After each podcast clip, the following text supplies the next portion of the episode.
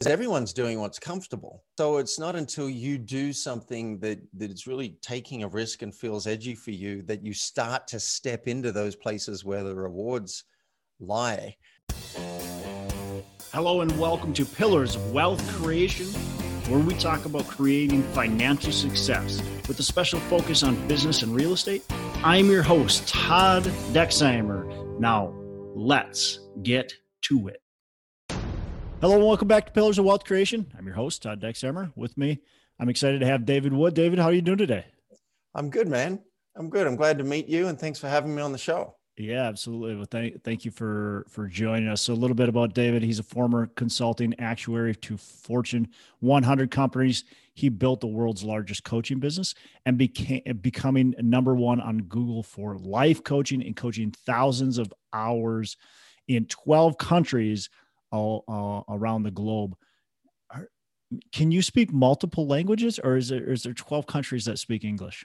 Unglücklicherweise kann ich nicht fließend Deutsch sprechen. I can I can fake it in in a number of languages. Uh, I do actually, uh, or I did speak basic Balinese, uh, polite Balinese, common Balinese, uh, some Indonesian. I just had Indonesian subtitles on last wow. night watching a movie just to see if I could pick just up some. To. And I speak Spanish badly, so I, I know um, I can get by in in, in some. Where where are you where are you from originally? Where did you grow up? Australia, little country town, two okay. hours north of Sydney.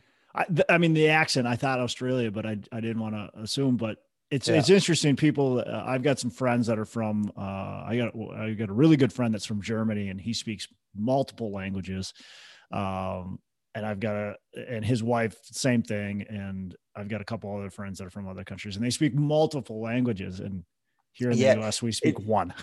Yeah, it's not quite the same in Australia. Like in Europe, you grow up learning uh, your neighboring languages. In yeah. Australia, we don't have any neighboring languages. Yeah, yeah. But I've I uh, I left home back in ninety-three and came to New York, and the company gave me private lessons in Spanish, which which was awesome. Mm. And then I finally went to Colombia two years ago to practice it. twenty years after I learned Spanish, I went to immerse myself and see if I could actually get fluent. And I got fluent with the speaking. My superpower is not in comprehension. So I can learn how to speak it quickly, but I, I can understand it like everyone else. So they start speaking rapidly at me. And I'm like, like in German, that line I just said was, unfortunately, I'm unable to speak German fluently. But when I say that fluently, they don't believe me. So it's it's a bit of a game. That's funny. That's funny. It, it, it, it, language is interesting. I would love to, to uh, hone in on my Spanish skills. I, I was actually really good at it. I could not speak it actually very well, but I could hear it extremely well. Ah, and my my neighbor uh, that I grew up with, I, uh, my my best friend growing up, his parents, one was from Cuba, the other was from Peru, and they would speak Spanish to me all the time, and so I could hear what they were saying, and but I would answer back in English. And is for as much as they told me answer in Spanish, I could just never answer in Spanish. So you and I should travel together. Would yeah. be great. I can speak, you can understand. Uh, that's good. That's good. Uh, well, uh, man, it's you've got a you've got some uh, amazing challenges you've been through. It sounds like uh, you you fractured your spine in a paraglider accident. Uh, you know, you had an unfortunate a passing of your sister at age seven. Uh, there's your bio says a national gong show. I, I'm not sure what that is, but uh, it sounds interesting. Yeah, it, imagine a T V show where people come on to perform and someone's waiting with a big gong, ready to gong you off in the first ten seconds if you if you suck. So it's it's quite humiliating. It's very entertaining, and um, I did that to promote my business at the time. I decided to be an entertainer. I thought mm. I and I think everyone should ask themselves this question periodically: if I had six months to live, what would I do? Mm. What would I do with my time? And the answer back in nineteen ninety-seven was, I would be an entertainer. I'd be one of those those guys at the ski fields. It's playing the guitar, puts on a black afro and sings Blame It on the Boogie, or a blonde ABBA wig and sings S O S and gets the whole crowd singing Piano Man. And I wanted to be that guy. So I went and did that, and as part of promoting it, I auditioned for a, a national television show. And back then we only had five channels. This was before cable. So this was a big deal. Everyone was watching this show.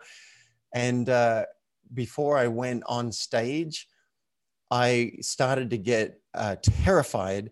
And then I was worried I was going to pee my pants, and I was wearing a kilt. Jeez. I'm wearing a kilt. So now I'm now I'm terrified about peeing my pants on national television. And I actually lost three drops came out. Just three drops before I got bladder control. And I fortunately had my overnight bag with me, and I put on two extra pairs of underpants, just hoping that that might do something.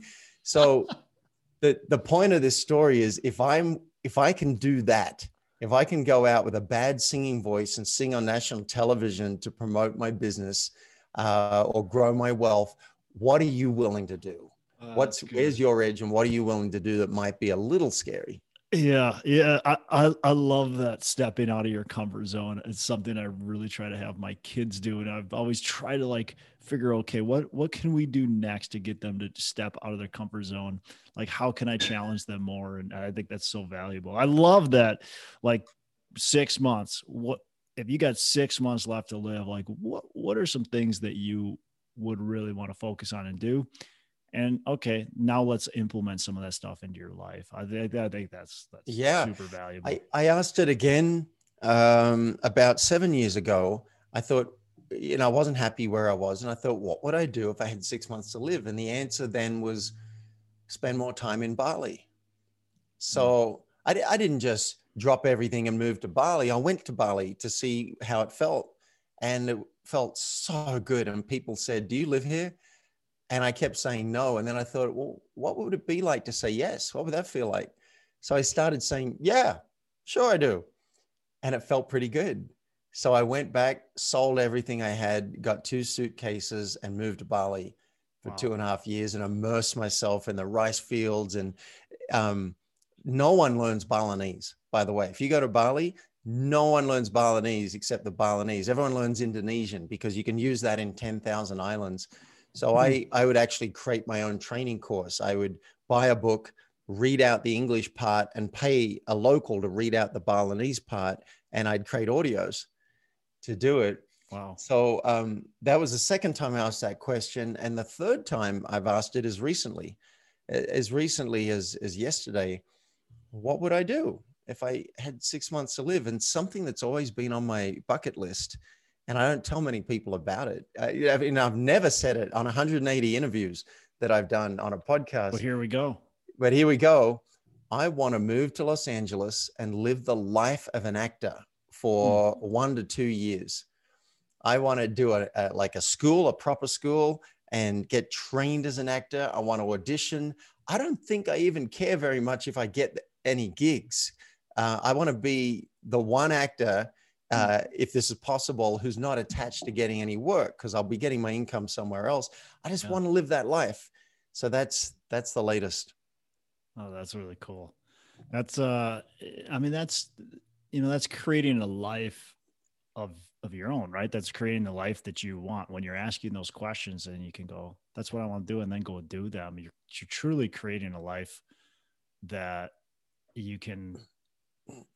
You know, you can be proud of, you can be excited for, and you're stepping out of the comfort zone all the time, which I think every time we step out of our comfort zone, we, we grow so much more um, as a person. And, and so many of us, and myself included, uh, just stay in that comfort zone because it's comfortable. It's easy. That's what we've been doing. Um, yeah. And as Alex Mandosian pointed out, who's a, an amazing marketing expert in the U S, he said, the rewards, the really good rewards, lie on the other side of your comfort zone, mm-hmm. because everyone's doing what's comfortable. Yep. So it's not until you do something that that it's really taking a risk and feels edgy for you that you start to step into those places where the rewards lie. Uh, one thing I did that was very uncomfortable, uh, well, public speaking. A lot of people understand that, you know, fear of public speaking is people's number one fear. And um, it definitely was for me. I'm terrified when I get in front of an audience. And someone asked me, would you come and speak to twelve hundred people? uh, and fly to the West Coast. And I said, I said, no, originally, um, because I, I just didn't, it didn't sound that appealing to me. And then I looked at my wall and it said, this is the year of public speaking for you. And I'm like, uh, ha, okay, let's do that. And I, and I went and, um, I had to learn how to speak, how to sell from the stage. I didn't know about that. And so someone coached me, and I didn't even have a product to sell. And, and I had to create a product. I went and did it. We sold in fifteen minutes after that speech, we sold one hundred twenty-seven thousand dollars wow. worth of training. Wow. And then the second speech we gave, there were less people in the audience, or only a thousand people for that one. And we sold three hundred thirty-three thousand dollars worth of training in fifteen minutes. Wow! From that. So, and I had to do so many uncomfortable things for that. So the rewards do lie uh, just outside your comfort zone. Yeah. Yeah.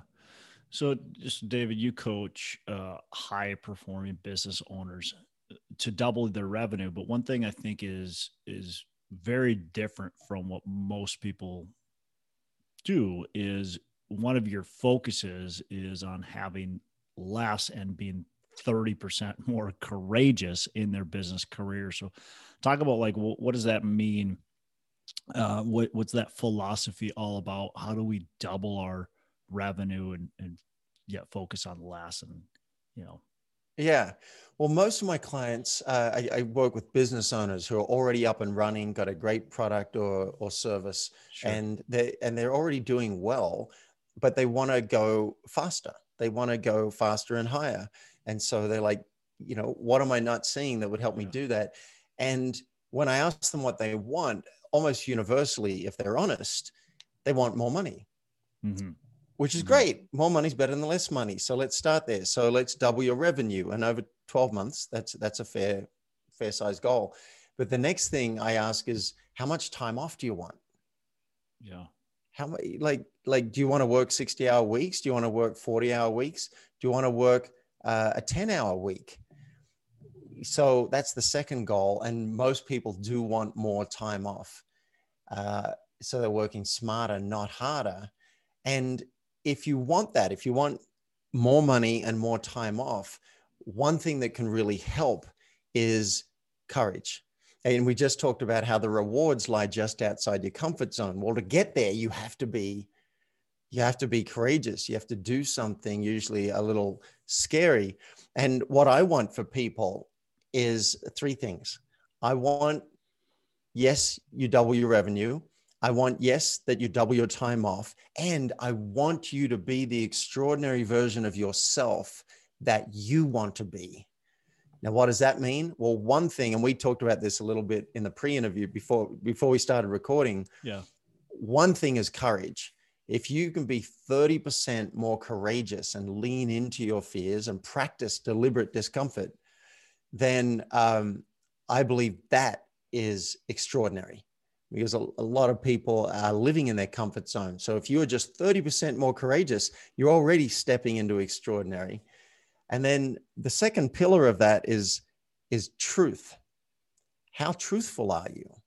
We learned at an early age to, to lie, basically. And in fact, psychologists will say this is an important part of a child's evolution. When they first learn to lie, that's showing the brain can do new things now they couldn't do before. But you're telling me my, my kids have br- brilliant brains every time they lie to me. There you go. Perfect. Yeah. Oh, I, I see. I hear I discipline them for that, but yet I should be praising them.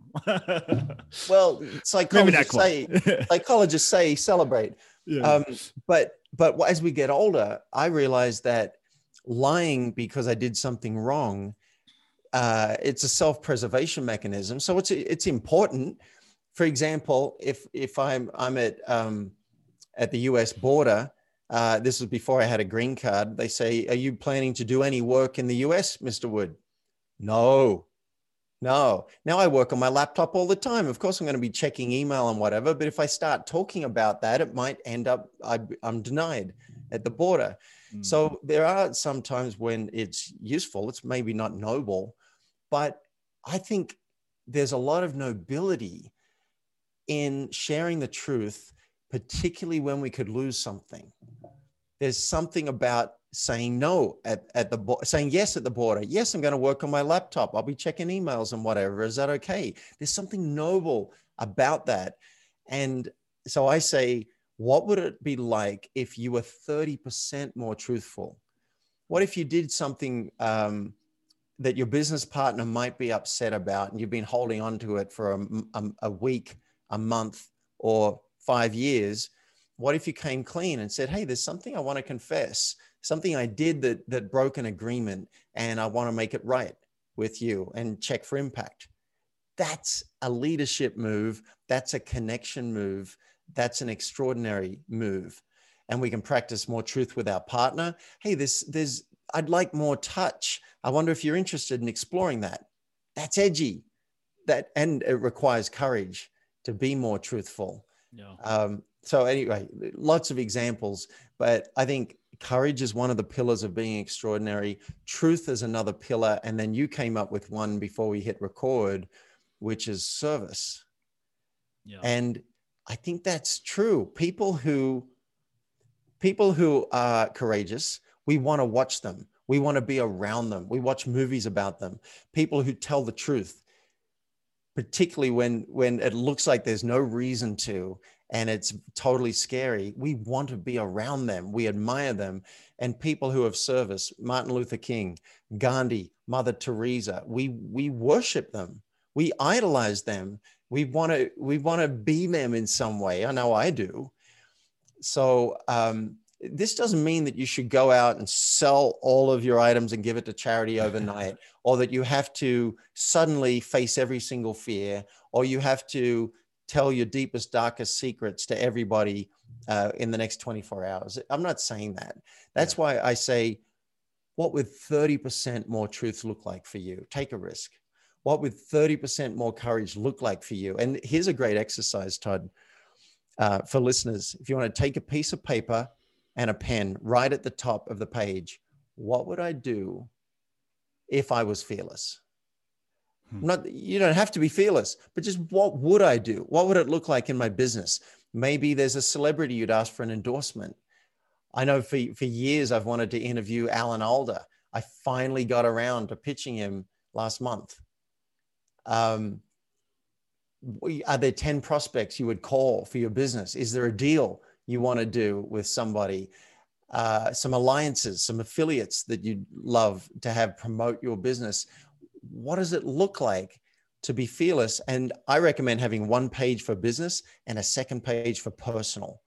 What would I say to my partner if I was fearless? What would I say to my kids, to my friends, my business partner, my, my customers? At least let's find out. And then you might want to go through and just circle two or three that'll be a bit edgy, but not over the top. And then if those go pretty well, um, you might take on more on the list. Yeah, no, I think that's, I think that's really great. Uh, when you talk about getting outside of that comfort zone, having that courage, I mean, so it, we get so stuck in our ways, like we already said. I mean, it's just, it's just so easy to, and so, um, yeah, being able to step out. And I love being able to be, can you be thirty percent more courage, courageous? Can you be thirty percent more truthful? And a lot of times we don't even realize that we're not being courageous, that we're not being truthful. So I, I'm assuming that you think that then just playing it safe and kind of doing what you're tip, you know, a lot of people can play it safe and be fairly successful. Like, why do you, why is that, why is that a bad thing? Why, why do well, we, why shouldn't we not? Well, I'm not sure. I'm not sure how true that is. I'd love to see statistics if we could get it. Um, I think, I think people who play safe all the time, um, sure, there'll be some outliers. There'll be some who are successful, but, but you, you know, there's so many stories we have. Walt Disney approached, I think he got turned down by three hundred banks, some crazy thing like that. They're like, you, you want to create a theme park and charge people to get in? No one had done it. Jack Canfield from Chicken Soup, uh, you know, at least one hundred fifty-eight publishers turned down he and Mark Victor Hansen. You know, that, I assume that required a lot of courage to keep on trucking, keep on going. No, we're not going to see. So, and, and here's the other thing, Todd, the comfort zone can get pretty uncomfortable over time. And I think I, I've said, what would it, what would you do if you had six months to live? I think another great question is, if I was on my deathbed tomorrow, what would I regret? Would I feel that I fully lived life? Because that's a real eye opener. I had my paraglider collapse. I plummeted from three hundred feet above the earth towards the earth with a full collapse of my paraglider. And right today I'm, I'm, I'm, I'm walking, but it, it's a bit of an eye opener. It has you think, wait a minute, I don't know how long I'm going to live.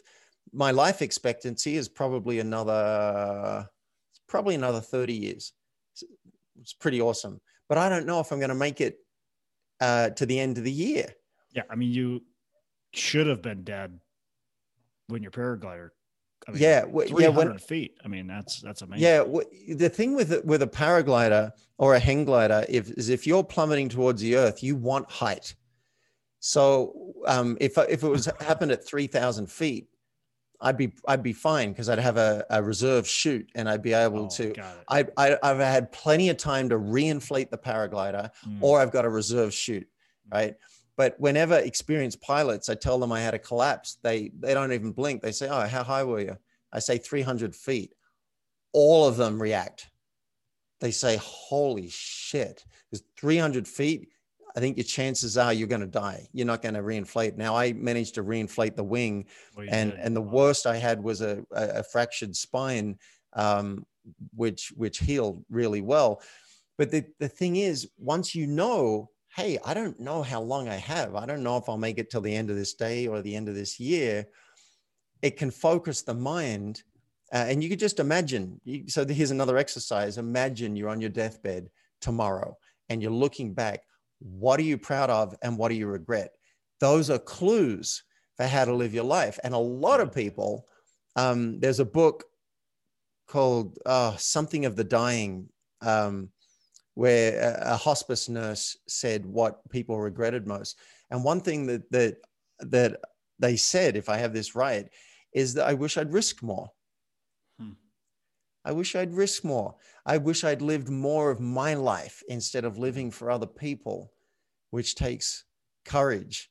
Yeah. So, uh, you know, I'm not trying to get morbid, just trying to, trying to get us all to think, am I happy with how I'm living my life? And what do I really want to live so that when that moment comes and I'm looking back over life and I, and I'm, it's time to go, I can say I gave it everything. I really any, fully lived. Are there any risks that you've taken, or are there anything, is there anything that you stepped out and did that's, that was courageous that you regret, that you say, man, I wish I would have played it safe there? Wow. Wow, what a great question. Once once I, I was asked, and I, I've sometimes asked other people, if you had a time machine, you could go back and change anything. Mm. Yeah. Would you, would you, would you, ch- what would you change?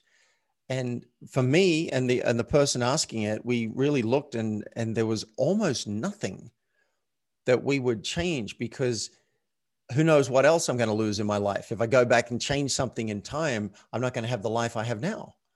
You know, it might be worse.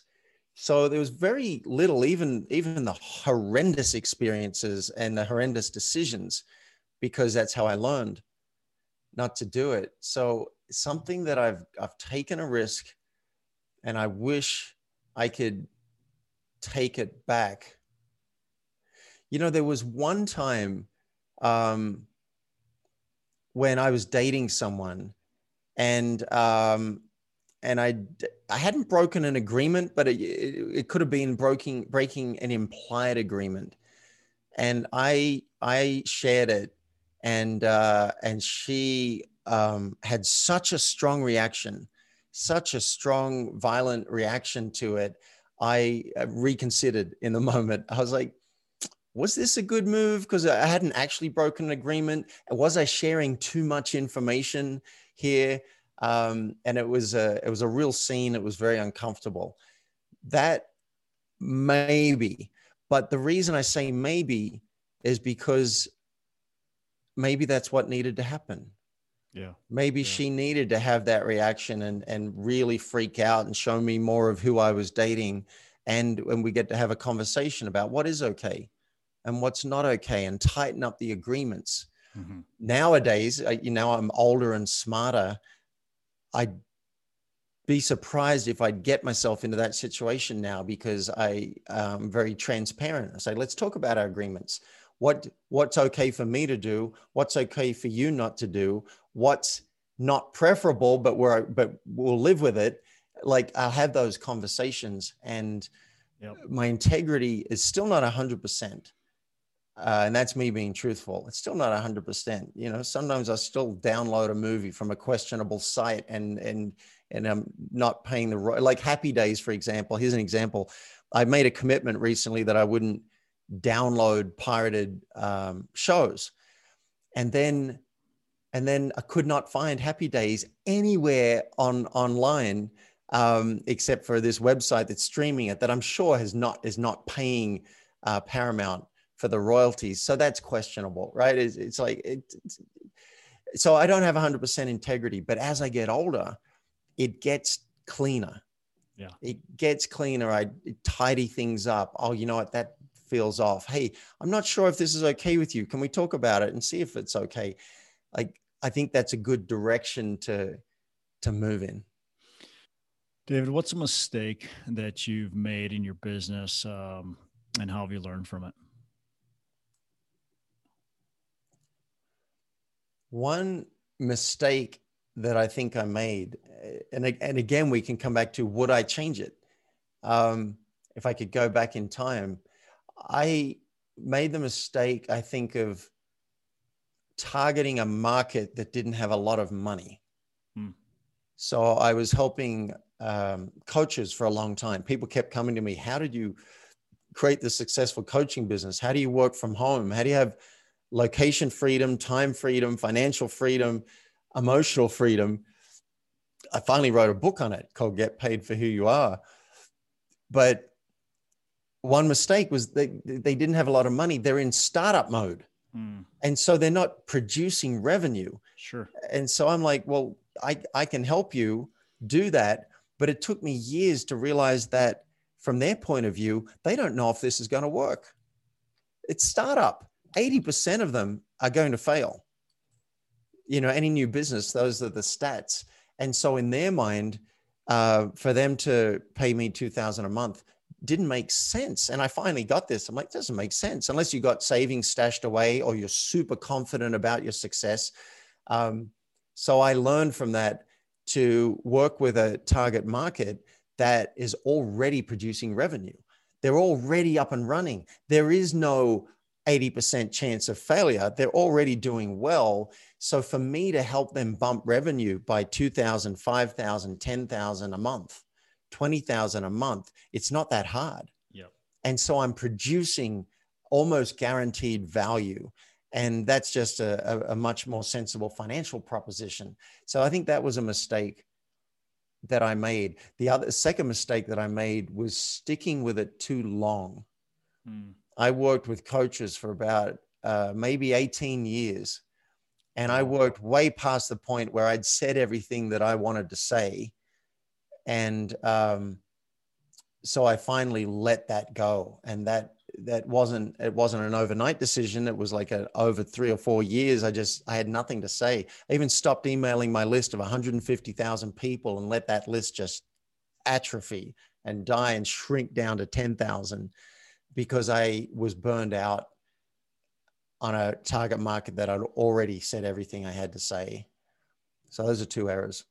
It's interesting that, you know, you, you mentioned you did that for eighteen years and um, it didn't take you eighteen years to figure it out, but you kept on doing it anyways. You kept, it sounds like you kept on uh, working with these coaching or these, these coaches, even though you knew uh, the issue at hand. It's interesting that we, we tend to do that. And I've done that same thing myself at times where it just, you just continue doing something that it's like, this doesn't make sense anymore.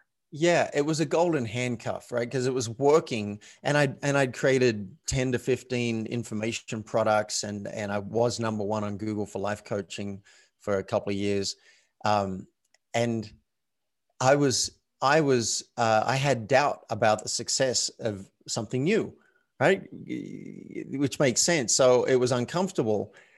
And I was like, what am I going to do? Now, what I'd wanted to do for years is I'd wanted to work with people on life issues. I wanted to work with them on being extraordinary and work with them on courage. And I thought, I don't know if people are going to pay me for that.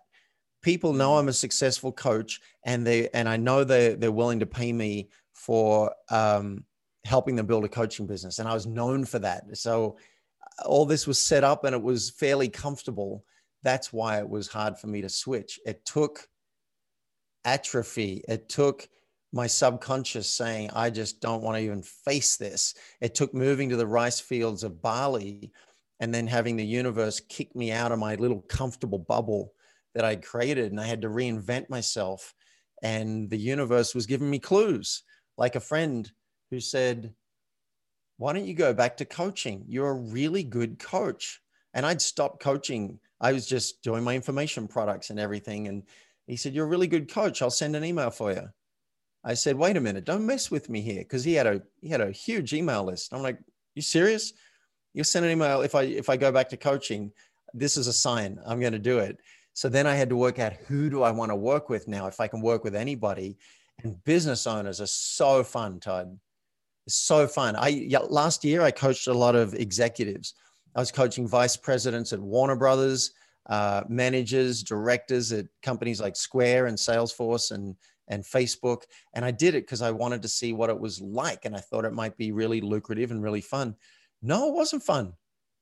Hmm. It wasn't fun at all f- for me. You know, a couple of times we'd get real and get really personal, but when the company's paying for it, whole different ballgame. Hmm. So I, I, I realized I love people who are running the show. They, they've got all the hats. They're working out, you know, how to be extraordinary and how to live their life. And they're scattered. They're scattered. And I can help them clarify and focus on less and actually um, have more. And they truly want you. And that, so that makes so much sense. When, yeah. Because because the people that are the, the V Ps or, or Uh, you know, they, they're being told they have to have you in their well, life. And fortunately, the ones that I was working on um, with, most of them had opted in. Had so that was in. something. Yep. You're right. If they've been told, hey, you, you know, you need to work with a coach, I, then I got to win them over. And and that's, that's possible, but it's not a fun game for me. Yeah. But, but they opted in, but they're not paying for it. There's nothing at stake. And it's nice to get things for free, but, you know, you usually value what you pay for, and there needs to be some sting to it. Yeah. I don't want to break the bank. There's a sweet spot where it's got some sting. If someone asks, they'll say, oh, I'm paying good money for this. You know, this is not cheap.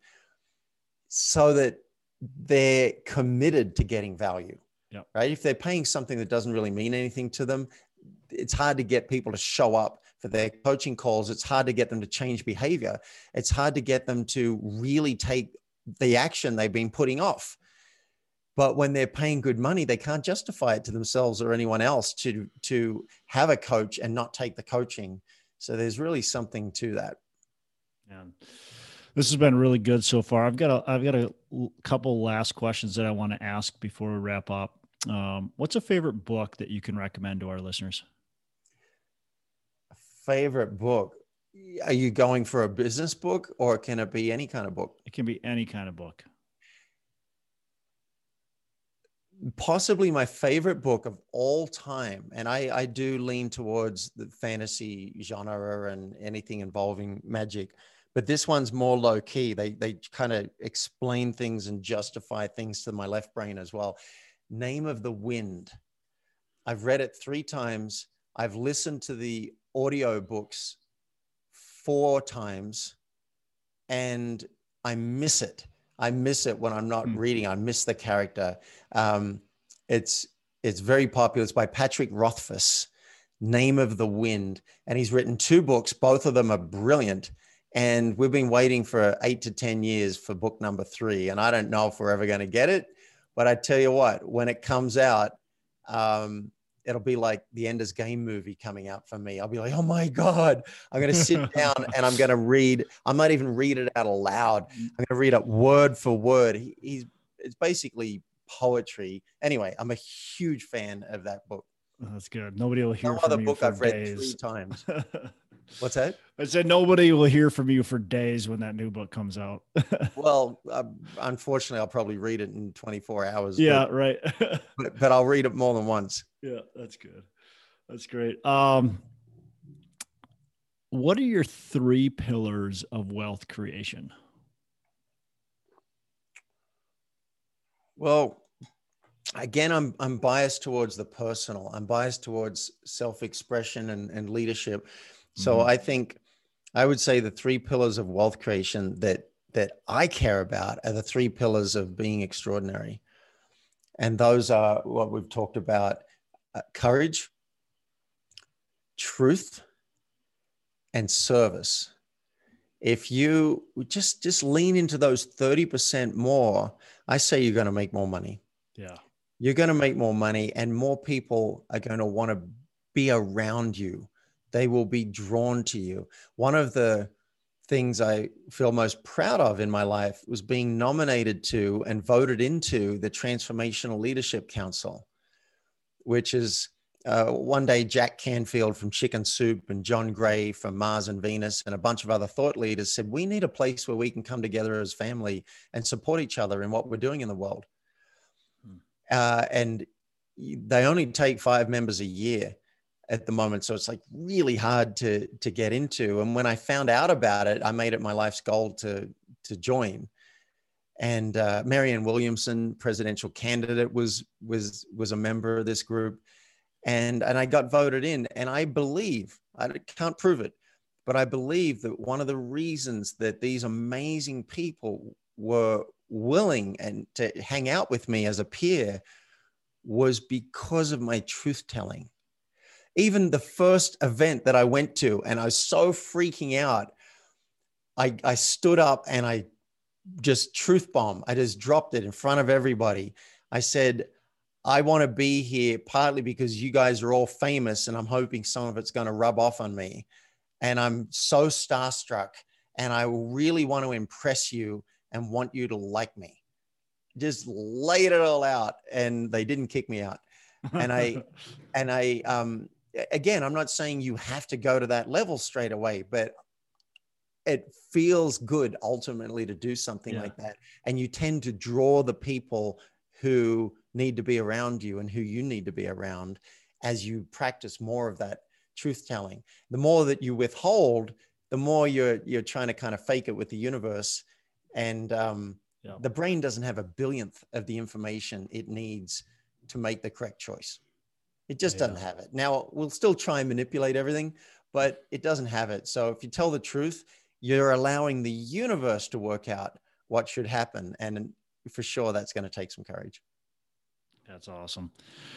Well, look, David, I really appreciate you joining us and a ton of, ton of awesome value. A great conversation. I could keep going for a while here. This, this has been amazing. A lot of really things to think about uh, for the listeners. Uh, I really like, you know, just thinking about what does it mean to be extraordinary? You know, how can you do thirty percent more of those, of those three pillars, you know, the courage, the truth, and the service? How can you really, really grow in your courage and, and start taking risks and, and stop being in those, that same comfort zone that you've been in? So really love it. I love the philosophy.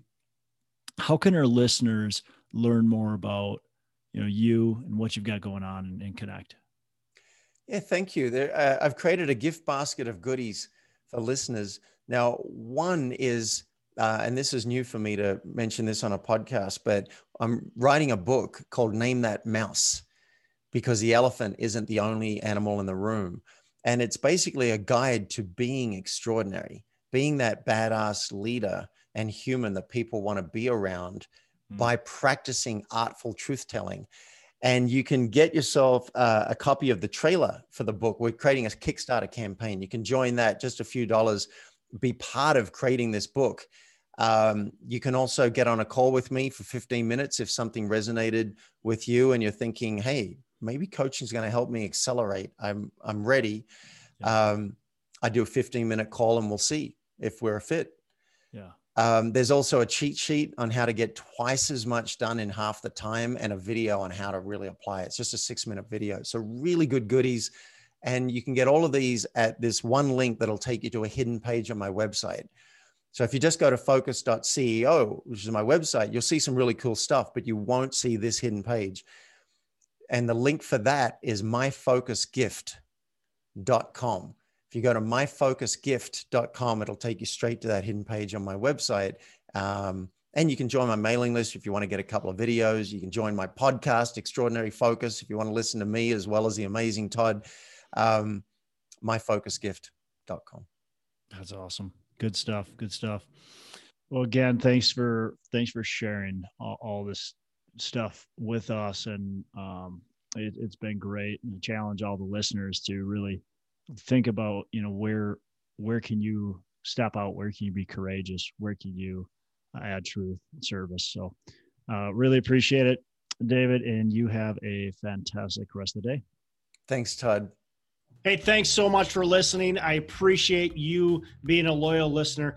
Say, I would love to have you go on to our Facebook page and subscribe. Uh, give us a thumbs up. Go on to iTunes or wherever you listen and give us a rating and review. Don't forget to subscribe. Your rating and review just helps us push this out to more and more people and continue to grow our audience and hopefully positively affect a ton of people out there that really need this and, and want this. So uh, the other thing I've got for you is a free ebook on my website. So go on to venture d properties dot com, venture d properties dot com, and download our free ebook uh, on real estate and on syndication. And I've got some data points in there, some really good stuff for you. So I'd love to have you take a look at that. It's free. I'm not expecting anything from it. Uh, and, and also, look, if you want some help in multifamily, want some help learning, growing, getting your business off the ground, I would love to talk to you about what it would look like uh, to work with me potentially and see if that's a good fit. So you can go to coach with dex dot com and check that out, and uh, we can definitely have a, uh, a call. Thanks a lot for listening. You make it a fantastic rest of the day. I'll catch you on the next episode.